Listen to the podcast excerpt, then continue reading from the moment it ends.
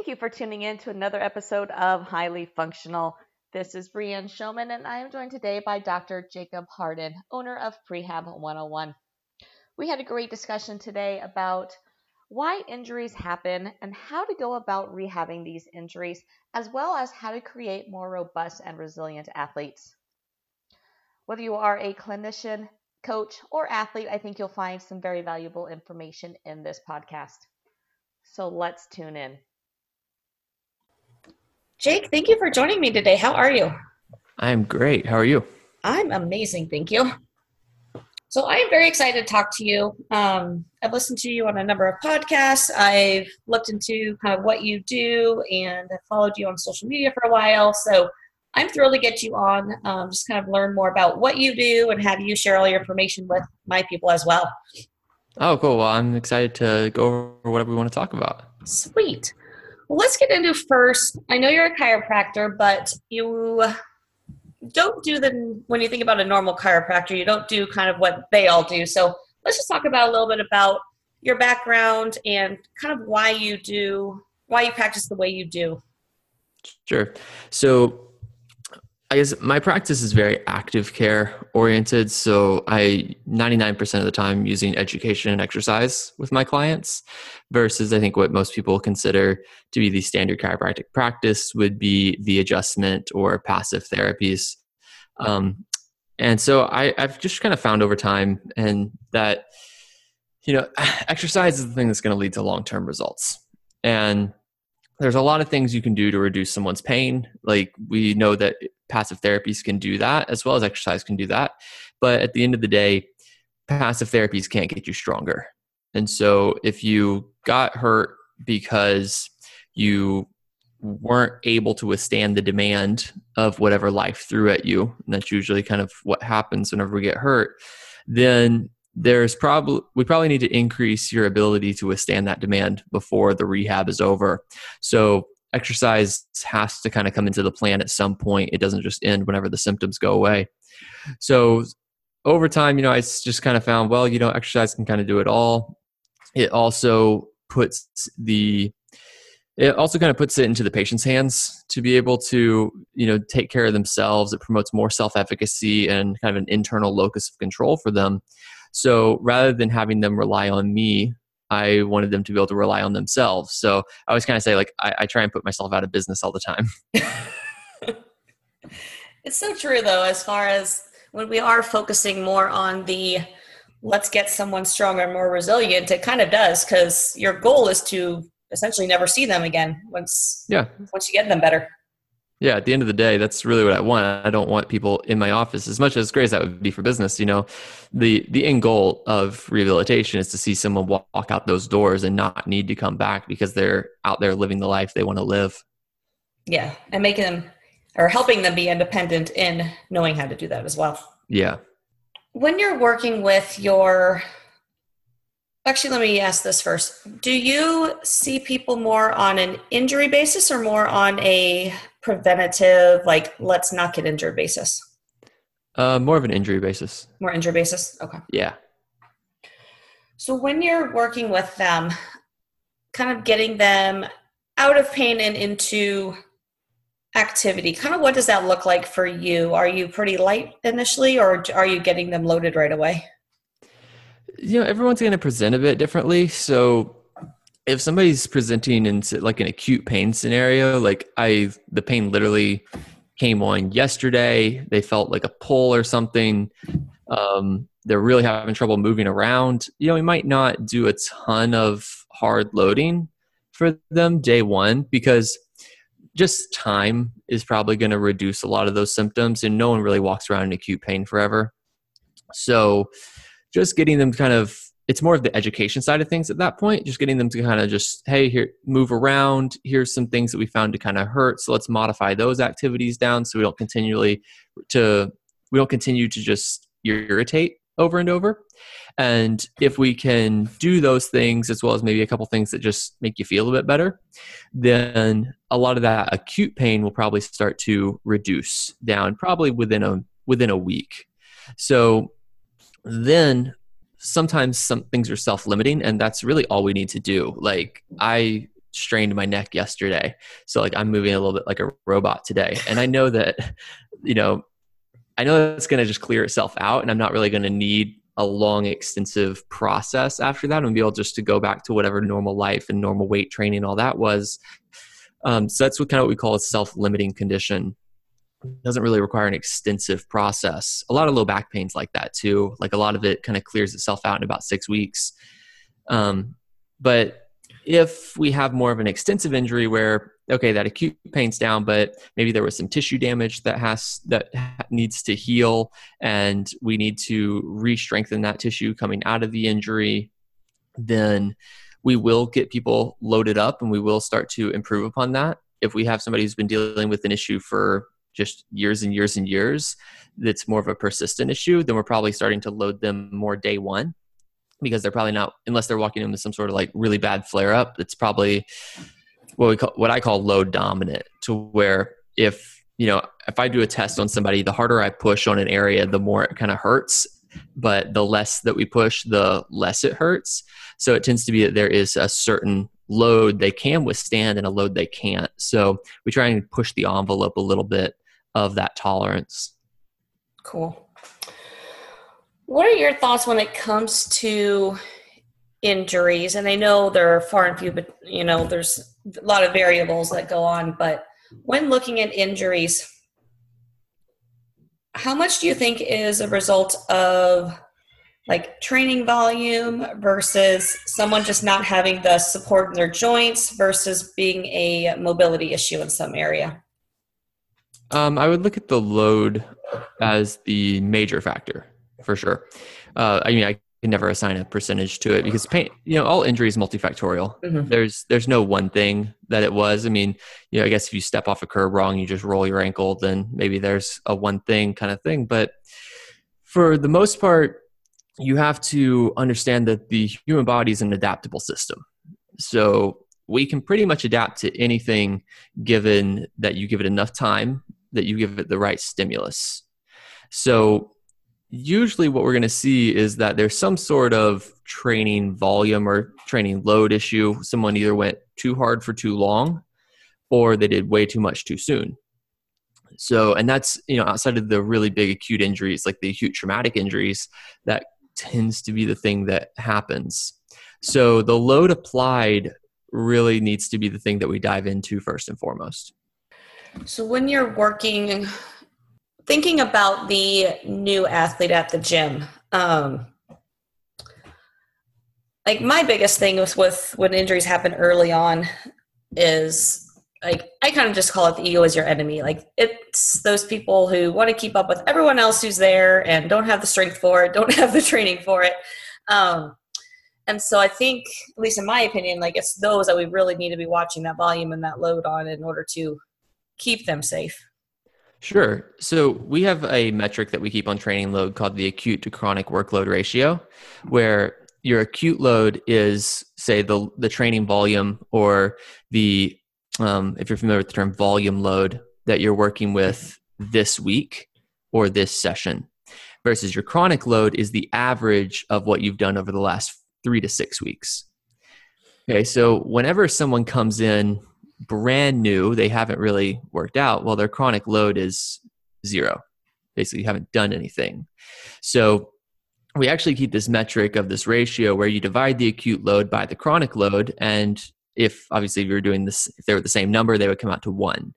Whereas if you're above one, that means you're doing more this week than you were the last three to six weeks. And eventually that does have to trend up because we know progressive overload is a thing. And it's not necessarily about always keeping that at one, but it's more so about don't let it get out of control. So we don't want to see huge spikes in that load. So we don't want to see you doing a large amount of work more than what you have been accustomed to, basically. So whenever we get someone brand new into the gym, well, that chronic load is zero, meaning you cannot avoid having that load spike up, right? And you don't really have any sort of repeated bout effect in place where whenever you stress your body and you aren't accustomed to that stress, you tend to take on more tissue damage than uh, after you've done it once or twice or three times because your body starts to adapt to it and you get kind of a protective effect against that stressor. So, as an example, there, you come in first day ever doing Romanian deadlifts. Like the next day, it doesn't matter how much volume you did, your hamstrings are so sore, right? You because you took on quite a bit of damage with that. And then you know, over the course of maybe a four to six week training program of doing those fairly consistently, you gradually are getting less and less sore with them. You're becoming more accustomed to them. So, we don't have a repeated bout effect in place. We don't have any sort of chronic load in place. So, that's kind of why we would take that person who is brand new and say, all right, you really need to ease in because you're the person who can really fall into a too much too soon kind of scenario because you can really really uh, uh, overdo it pretty quickly. Definitely. What are some for someone maybe they're just going to the gym on their own versus going to any sort of crossfit gym structured type workout what are some things people should be watching for um, when they might be getting this um, whether it's an overtraining effect or like borderline injury type things going on there's a few things you can look at. Uh, first thing is to do your research before going in and kind of just understand what a good amount of training volume should be for someone who is kind of new to all this. So we know that like one set taken to failure can provide a adaptive stimulus for someone who's untrained. So you really don't it really does not take a lot at all. Maybe looking at maybe two to three sets per muscle group in a workout is probably a good spot for most people to be in. Um, and then maybe do that t- two to three times a week. So that's probably going to look at maybe full body exercises or full body workouts and having them in the gym two to three times a week doing that. And that's just going to help them kind of keep that volume load in control. Then you need to, so that's kind of what we call your external load. It's what you're actually going to apply to your body. Then you also need to um, see, well, how did you respond to that?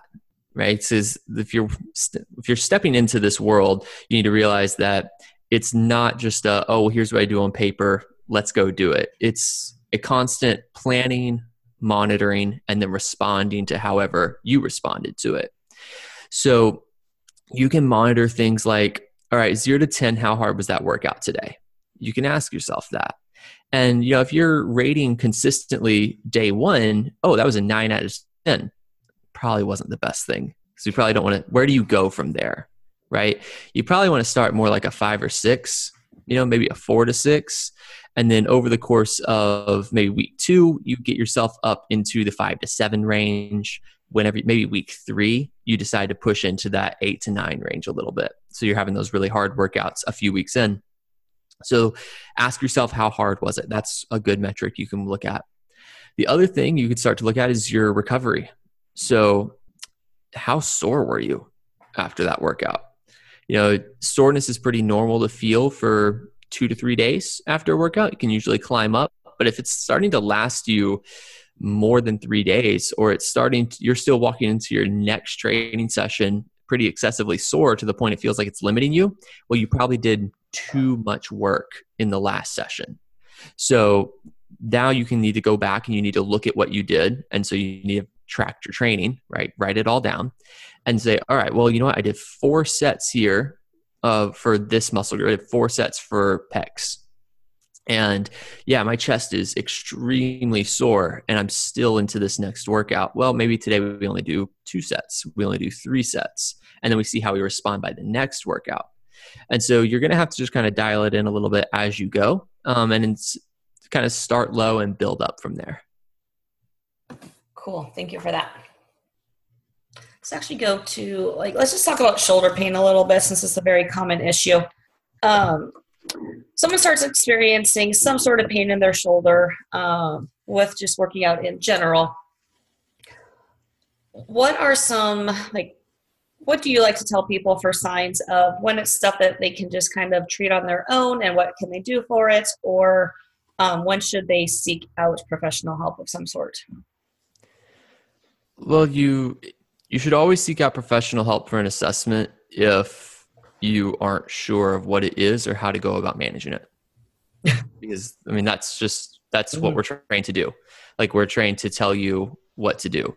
So if you don't know or you're not confident in what to do next, then you should seek out a professional. If it comes on pretty insidiously, like you don't know what caused it, it's always there. Um, nothing's really can modify it. It doesn't really seem like anything can make it worse. Doesn't really seem like anything can make it better. Go get that looked at. Uh, but if it's more so like you know, my shoulder hurts every time I bench press over 150 pounds. Well, if I go, but if I go to 135, it seems to be fine. That's probably something that you can work your way through um, if you're confident that you know how to do that in adjusting loads and maybe adding in some exercises to potentially work with that a little bit. But you need to kind of understand how that process works first. Um, and so yeah that's kind of what it comes down to is are you confident in that you know what it is and how you're going to manage it I think the important thing to point out as well is like the longer you continue to push through it and just kind of hope it goes away, then essentially the longer it's going to take to get better as well.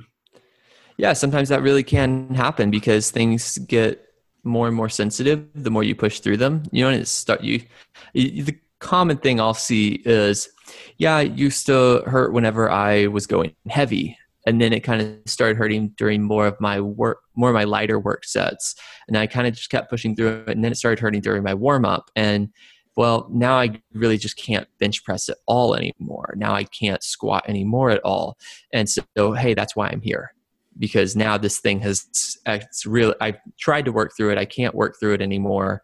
Um, i've had to eliminate this movement. So what do we do now? And that's really when people start to actually seek out help is whenever they're at a loss and so that's kind of why I give that recommendation because that, I mean, I would ideally love for someone to come sooner, like, hey, felt this yesterday. And what is it? Can you educate me here? What do we think we should do?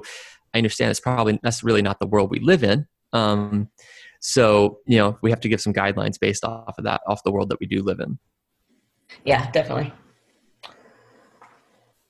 So, what do you? I know you put out a ton of information or ton of things on um, Instagram as far as just constant education on different things people can do for day to day in day to day life. Um, let's kind of go into why you started doing that and um, how it can benefit people.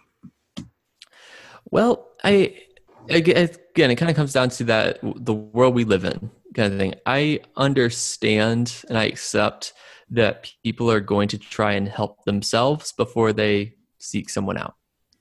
And to put it lightly, there is a plethora of crap on the internet as far as what you could find um, towards injuries and that sort of thing. So I felt like, well, if they're gonna, someone's gonna seek out information, then maybe they should at least have some good information to find. So that was kind of my initial thought process behind that. In that, well, I have I have the knowledge to help people. I have a platform to help people. They want to help themselves. So why don't I just try? Um, and I kind of just went all in on the thought that, well, people have a lot of self efficacy and they really want to help themselves. So, um, and I was right. Like people really do want to help themselves. So, and that, and they want to help their friends and they want to help their family, you know, and all that. And so that's kind of why I started doing that. It was just to provide some better information than what I was seeing out there. And I mean, I think the ironic thing is when I'm looking back at the content I put out three years ago, some of it was just adding to the crap that was on the internet because I wasn't quite I wasn't quite right either, you know. Um, and that's uh that can be a dangerous game too. And you know that's a lot of things that people fall into is we all think that we're right is with what we're saying and maybe we're not and maybe i'm not now but right. uh, i think i think that you know as i've read more and more literature and you know i feel like we're putting out a very evidence-based approach to things now um, and so that definitely uh, hopefully gives people a better direction to run to um, before you know if they're not going to go see somebody cool and then you're you're out I know you do a lot of courses. Are they just for athletes or are they actually for clinicians as well? Yeah, so my courses are for health and fitness professionals. So we go through and I kind of teach on my approach to rehabilitation and what the literature says um, about rehabilitation and working through injuries, how injuries occur, uh, how we can reduce our risk of injuries, and try and really simplify the process towards helping people come back from them and try and give a more of a get people thinking critically on how the, the things they do and the things they apply towards injuries. So yes, we're working mostly with professionals on that. Cool.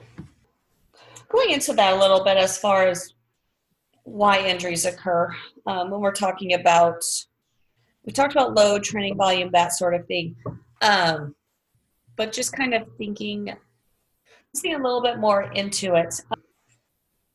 Where do you find like when it comes to technique issues, where do you find kind of the most injuries occur, or do you kind of transcend that um, aspect?